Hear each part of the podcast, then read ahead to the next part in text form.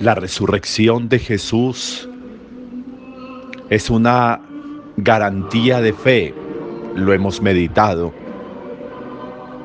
Creer en la resurrección es creer en la vida y creer en la vida es desterrar la muerte.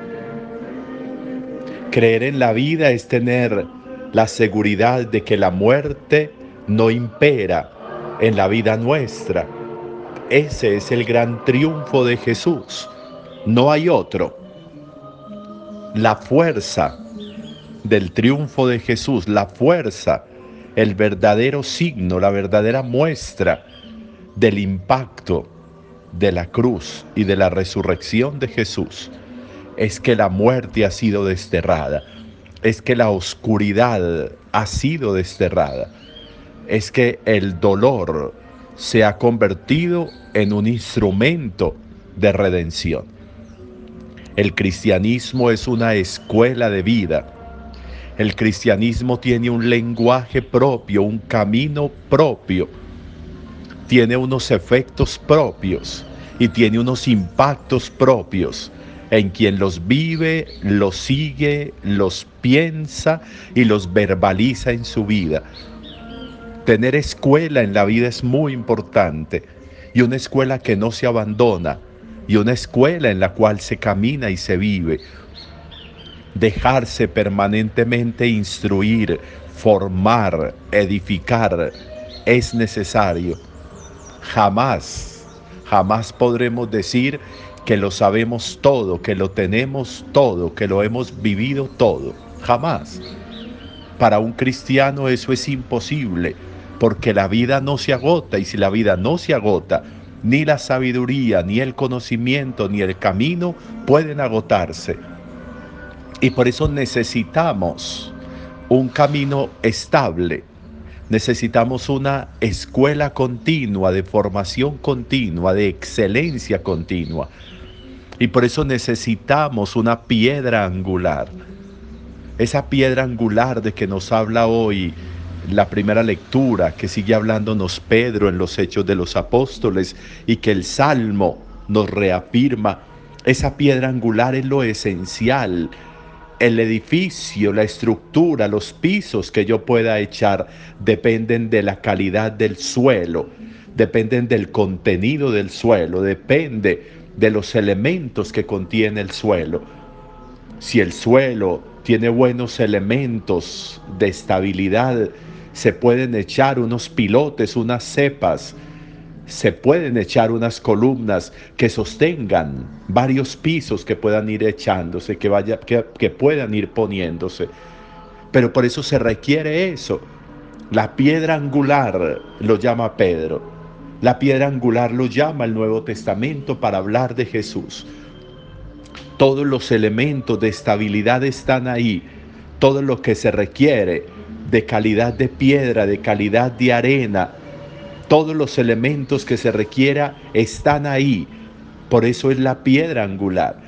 Y por eso podemos hacer de él la escuela, el camino, el maestro, la vida, el progreso, la altura. Por eso podemos hacer de Él la plenitud, la felicidad, la prosperidad. Por eso podemos hacer de Él el aire, la luz, el color, la altura requerimos, requerimos en la Pascua ahondar en por qué soy cristiano y qué es lo que hay en Cristo que no hay en nadie más, qué es lo que hay en Jesús que ninguna otra persona podría encontrar, qué es lo que hay en este camino que ningún otro existe, qué es lo que hay en esta escuela que ninguna otra podría aprender, qué es lo que hay en esta vida que en lugar de restar con el paso del tiempo, se aumenta y se incrementa. ¿Qué es lo que hay ahí? Y es que Jesús tiene experiencia. Y es que Jesús sabe de vida. Y es que Jesús sabe de dolor, y es que Jesús sabe de cielo, y es que Jesús sabe de plenitud, y es que Jesús sabe de sufrimiento, pero también de superación del sufrimiento. Y es que Jesús sabe de enseñanza y de instrucción. Y es que Jesús sabe formar para la vida. Por eso ahí lo tenemos todo. Por eso en la resurrección del Señor está la vida, el camino, la escuela, la existencia. Por eso somos cristianos. Y por eso la Pascua es un tiempo estructurante para la vida. Es un tiempo en edificación continua sobre esa piedra que es angular, sobre esa piedra que es base, sobre esa piedra sobre la cual se puede construir sin ningún temor, sin ningún temor. Por eso lo que los discípulos están diciéndole a los sumos sacerdotes frente a esa persecución que también están haciendo con ellos, para nosotros resulta muy importante. Ha sido, y lo repiten de nuevo, ha sido el nombre de Jesucristo Nazareno, a quien ustedes crucificaron y a quien Dios resucitó de entre los muertos, por el que se ha sanado este hombre. Ha sido por él. La piedra angular ha regresado la estabilidad a este hombre y este hombre puede caminar de nuevo, porque esa piedra angular le ha dado lo que le faltaba, porque esa piedra angular le ha permitido pararse firme, sostenerse en el camino y poder volver a comenzar. Ese es el nombre, esa es la piedra angular, esa es, ese es el elemento estructurante, aglutinante, ese es el elemento de altura, ese es el elemento de forma, ese es el elemento de belleza para la vida. Jesucristo, la piedra angular, el Señor resucitado, por eso requerimos esa cercanía, la cercanía a un cercano, la cercanía no a un distante, la cercanía a un preocupado, un preocupado por la vida del otro, por la vida de los demás. Los discípulos han salido a pescar, han tratado de regresar a su cotidianidad, porque Jesús está en el sepulcro. Y ellos se han ido a tratar de recuperar la vida ordinaria que tenían antes de conocer a Jesús. Y se van a pescar, a hacer lo que saben hacer. Y estos siete discípulos se van y están pescando toda la noche, pero no cogen nada, no pescan nada, no toman, no cogen ningún pescado. Sus redes, sus redes parecen rotas, no pueden contener ningún pescado, no hay. Pero Jesús llega la preocupación como siempre de saber, de saber que hay alguien en dificultad, estos discípulos que no han podido coger nada, y allí llega Jesús.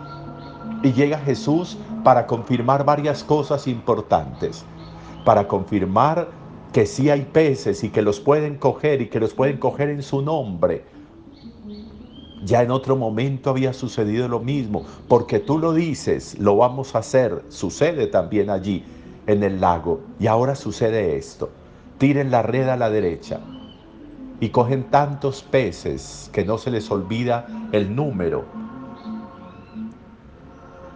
Pero también sucede un acontecimiento importante, o dos acontecimientos importantes. Y es que en el encuentro con Jesús, Pedro se da cuenta de que está desnudo. No es la desnudez física, no, es que no puede encontrarse con Jesús, porque él lo negó tres veces y esa negación lo tiene desnudo, esa negación lo tiene sin manera de presentarse ante Jesús y por eso se tira al agua cuando Juan le dice que es el Señor. Pero el Señor hará un proceso importante en Pedro. Y luego Pedro va a arrastrar la barca hasta la orilla. Y aparece el segundo acontecimiento. Jesús se anticipa siempre. Somos nosotros a veces los que no vemos esa anticipación. Jesús se anticipa. Y cuando los discípulos llegan a la playa, ya Jesús tiene prendidas las brasas y tiene pan y lo único que se necesita es pescado para asar. Y lo hace y les prepara, ya tiene algunos, y les dice almuercen. Les prepara todo, no tienen que salir a preparar su almuerzo. Él les tiene preparado todo. Jesús se anticipa porque al ser camino puede anticiparse, porque al ser piedra angular puede con su estructura avisorar lo que puede suceder en la vida, lo que puede suceder de movimiento telúrico en el interior del alma y del ser. Y Jesús se anticipa. Por eso creemos profundamente en Él y por eso necesitamos creer profundamente en Él. Sin una piedra angular el edificio se desmorona. La vida no puede desmoronarse, no podemos seguir desnudos como Pedro. Necesitamos reconocer que es que Él es la piedra angular, que es el Señor quien lo ha hecho que ha sido un milagro patente.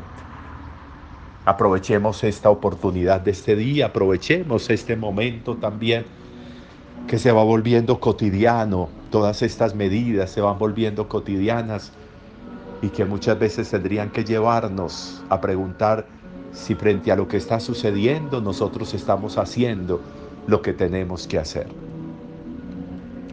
Al mediodía, si Dios quiere, vamos a celebrar la Eucaristía, quienes puedan unirse. Parroquia Santa Juana de Arco, Medellín, en Facebook y en YouTube. Cuídense mucho y un feliz día para todos.